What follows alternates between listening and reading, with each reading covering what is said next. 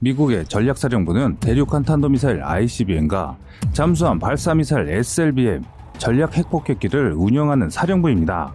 이곳은 미국의 적성국에게는 두려움의 존재로 알려져 있으며 가장 강력한 폭격기인 B2를 운영하는 부대입니다.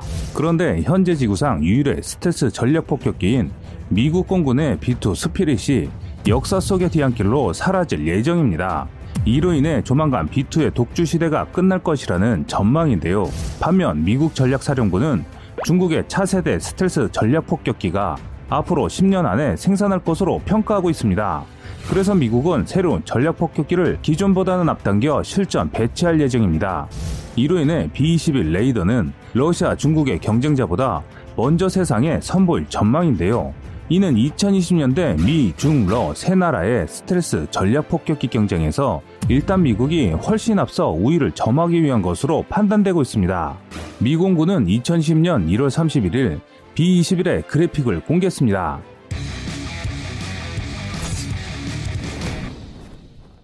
엘즈워스, 화이트먼, 다이어스 공공기지의 경납고에 B-21의 사진을 합성해 만든 것인데요.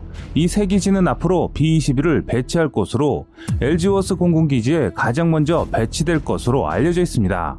이번에 새롭게 개발된 B-21은 형님격인 B2와 매우 흡사한 모양새를 갖고 있는데요. B-21의 제조사인 노스럽 그루먼은 B2를 만든 미국의 방산업체인 노스럽이 또 다른 방산업체인 그루먼과 합쳐 만들어진 회사이기 때문 이죠. 그러나 새로운 기체인 만큼 차이점은 있습니다. B21이 B2보다 기체 외형이 더 부드러운 선을 이루도록 만들어졌으며 B2의 랜딩 기어는 4개의 타이어로 이루어졌는데 B21은 2개의 타이어로 되어 있습니다. 미 공군은 B21에 대한 정보를 좀처럼 공개하지 않고 있는 상황입니다. 또한 미 공군과 노스록 그루먼 간 계약 비용까지도 비밀로 알려져 있는데요. 액수가 알려지면 B21의 정보를 추측할 수 있기 때문입니다. 하지만 군사 전문가들의 말에 따르면 한 대당 가격이 5억 6,400만 달러로 하나 7천억 원 정도로 기존의 B2보다는 저렴한 것으로 알려져 있습니다. B-21은 다목적 전략 폭격기입니다. 적의 영토에 신형 장거리 스탠드오프 순항 미사일을 떨구는 게 이 폭격기의 주임무인데요. 이 미사일에는 핵탄두도 설치할 수 있습니다. 이뿐만 아니라 재래식 무기도 탑재할 수 있기 때문에 항시 다목적으로 사용 가능하다는 것이 특징입니다. 그런데 B-21은 기존의 폭격기와는 그 성격을 달리하는 것이 하나 있습니다. 일반적으로 폭격기는 공대공 전투 능력이 없는 것으로 알려져 있는데 미 공군은 B-21의 자체 방어용으로 첨단 능동전자 주사식 위상 배열 레이더와 공대공 미사일을 장착할 수 있는 것으로 알려져 있습니다. 또한 여차하면 전투기로 쓸 수도 있고 또 스텔스 성능을 이용한 정찰기로 활용하거나 E2 공중조기 경보기나 EA 조인트 스타스처럼 전장에서 다른 전투기를 지휘하는 임무를 맡을 수도 있다는 것이 큰 장점입니다. 미 공군은 2018년 B-21의 설계를 끝낸 것으로 알려져 있는데요.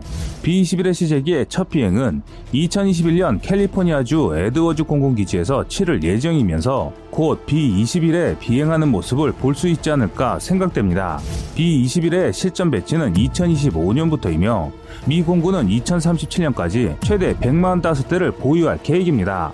B-21의 개발로 인해서 B-1 랜서와 B-2 스피릿은 2030년대에 퇴역하고 B-52 스트레토 포트리스는 2050년대에 각각 퇴역을 예정하고 있습니다. 그런데 여기서 의문을 갖는 분들이 계실 텐데요. 왜 첨단의 B1이나 B2는 퇴역시키고 할아버지가 몰던 B52는 퇴역을 안 시키고 계속 운영하는 것을 의아해 하실 겁니다. 우선 전략 무기를 사용함에 있어 먼저 선행되어야 하는 것이 비용입니다. 아무리 성능이 뛰어나다 하더라도 운영 유지 비용이 높으면 장기간 운영함에 있어 부담으로 작용하기 마련인데요. B2 같은 경우는 한 번 비용하는데 드는 비용이 하나로 약 4억 원에 육박하는 것으로 알려져 있습니다. B2는 하늘 상공을 찍고만 내려와도 이 정도의 비용이 들기 때문에 천조국인 미국도 B2를 운용하기에는 부담으로 작용하는 것이죠. 어떤 분은 무슨 비행기가 하늘만 찍고 내려왔는데 4억이나 들어가냐 하시겠지만 참고로 말씀드리자면 일반적인 스텔스기의 소모품은 연료만 있는 것이 아닙니다. 스텔스 도료나 스텔스 패드는 모두 소모품이고 비행 시 발생하는 열과 마찰로 인해서 그 기능이 차츰 떨어지기 마련입니다. 또한 정해진 시간마다 항공기 날개나 다른 기체 부위를 교체해줘야 하기 때문에 정기적인 유지 보수가 필요합니다. 또한 이 장비들은 매우 고가의 장비이기 때문에 앞에서 설명해드린 비용이 발생하는 것입니다. 미국의 뒤를 중국이 바짝 쫓고 있습니다. 홍콩의 사우스 차이나 모닝 포스트에 따르면 중국이 스텔스 전략 폭격기인 홍20을 2020년에 선보일 가능성이 있다고 보도했습니다. 홍20은 그동안 루머로만 떠돌다 2018년부터 조금씩 모습을 드러냈는데요. 중국의 군용 항공기 제조사인 시안 항공기 공업공사는 2018년 5월 자사 창립 60주년을 맞아 홍보 비디오를 공개했습니다. 그런데 이 비디오 마지막 장면엔 베일에더 핀 폭격기의 모습이 나왔는데요. 그리고 같은 해 8월 중국의 국영 CCTV는 다큐멘터리에서 새로운 장거리 전략 폭격기인 홍20의 개발이 큰 진전을 이뤘다라고 밝혔을 만큼 중국은 이제 공공연히 중국의 차세대 전략 폭격기의 제식명을 홍20이라는 것을 대놓고 광고하고 있습니다. 다큐멘터리에 나온 홍20의 모양은 B2와 비슷한 모양을 갖고 있는데요. 홍20 역시 정보가 많이 있지는 않습니다. 지금까지 나온 정보를 취합하면 폭탄 탑재량은 10톤 이상이며 제급이 없이 항속거리는 8,000km인 것으로 알려져 있습니다. 그런데 문제로 지적되는 부분도 아직 있습니다. 현재 중국 항공산업의 고질적 약점인 엔진 성능 문제를 어떻게 해결했는지 불분명하기 때문에 약간의 뻥스펙이라는 지적도 있습니다. 하지만 중국은 현재 홍6라는 전략 폭격기를 갖고 있습니다. 가장 최신형인 홍6N은 중국 공산당 창립 70주년 열병식 때 선보였으며 기본 원형은 옛 소련의 투폴레프 16 배저로 알려져 있습니다. 투폴레프 16은 1952년 첫 비행을 시작했으며 미국의 B-52와 똑같이 50년대 만들어졌지만 B-52는 폭장량이 30톤이 넘는 것에 비해 투폴레프 16이나 홍6는 10톤이 채 안 되는 성능을 갖고 있습니다. 한편 중국은 미국과의 군사 경쟁을 하듯이 미국의 폭격기보다 뛰어난 차세대 전략 폭격기를 간절히 원하고 있습니다. 홍20은 CJ-10K와 같은 순항미사일을 최대 4발 실을 수 있는 것으로 예상하고 있는데요. 순항미사일에는 핵탄두와 재래식 탄두 모두 달 수 있는 것으로 알려져 있습니다. 전문가들은 홍20의 개발이 2000년대 초반부터 시작했을 것으로 추정하고 있습니다. 그런데 일각에선 중국의 첩보 활동으로 미국의 정보를 빼와 홍20 개발에 활용했다는 얘기가 있습니다. 이것을 뒷받침해주는 것이 노스록 그루먼의 엔지니어인 노스오 고아디어는 2011년 중국에 정보를 팔아넘긴 혐의로 32년형을 확정받았기 때문이죠. 그런데 그는 B2 개발에도 참여했으며 B2의 아버지라 불릴 정도로 B2에 대한 기술을 다량 보유한 것으로 알려져 있습니다. 그런 전략 자산의 기술을 중국 정부에 넘긴 것입니다. 그래서 미국은 홍20의 개발을 굉장히 꺼리고 있습니다. 홍20은 미 본토에 대한 핵 공격을 퍼볼 수 있으며 동남중국 해서 작전하고 있는 미 해군에게는 치명적인 무기로 작용할 수 있기 때문입니다. 중국은 동남중국 해에 섬을 두고 이웃 나라들과 영유권 분쟁을 벌이고 있습니다. 또한 일부 섬을 군사기지로 만들기도 했는데요. 미 해군은 이런 중국을 견제하기 위해 항행의 자유작전을 펼치고 있는 상황입니다. 중국은 이미 2018년 5월 군사기지화한 남중국 해섬에다 홍6를 배치했습니다.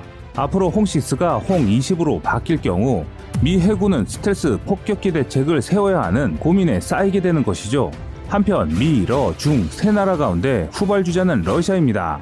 러시아는 차세대 전략 폭격기인 PAK-DA 개발 계획을 오래전부터 세워놨으나 경제난 때문에 진도가 더뎠습니다.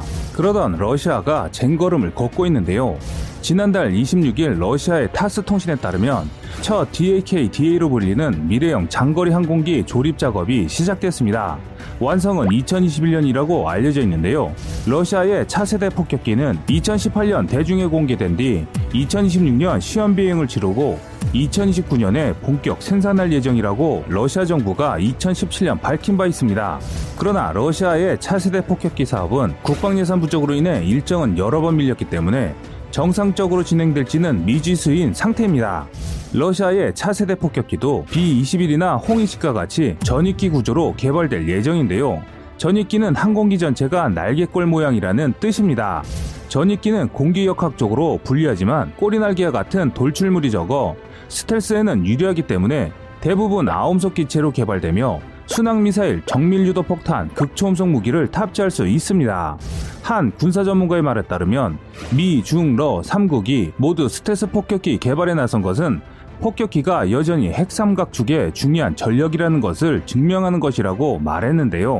미사일 한 방이면 상대국을 초토할 수 있는 시대인데도 왜 다들 차세대 전략 폭격기 개발에 열을 올릴까요?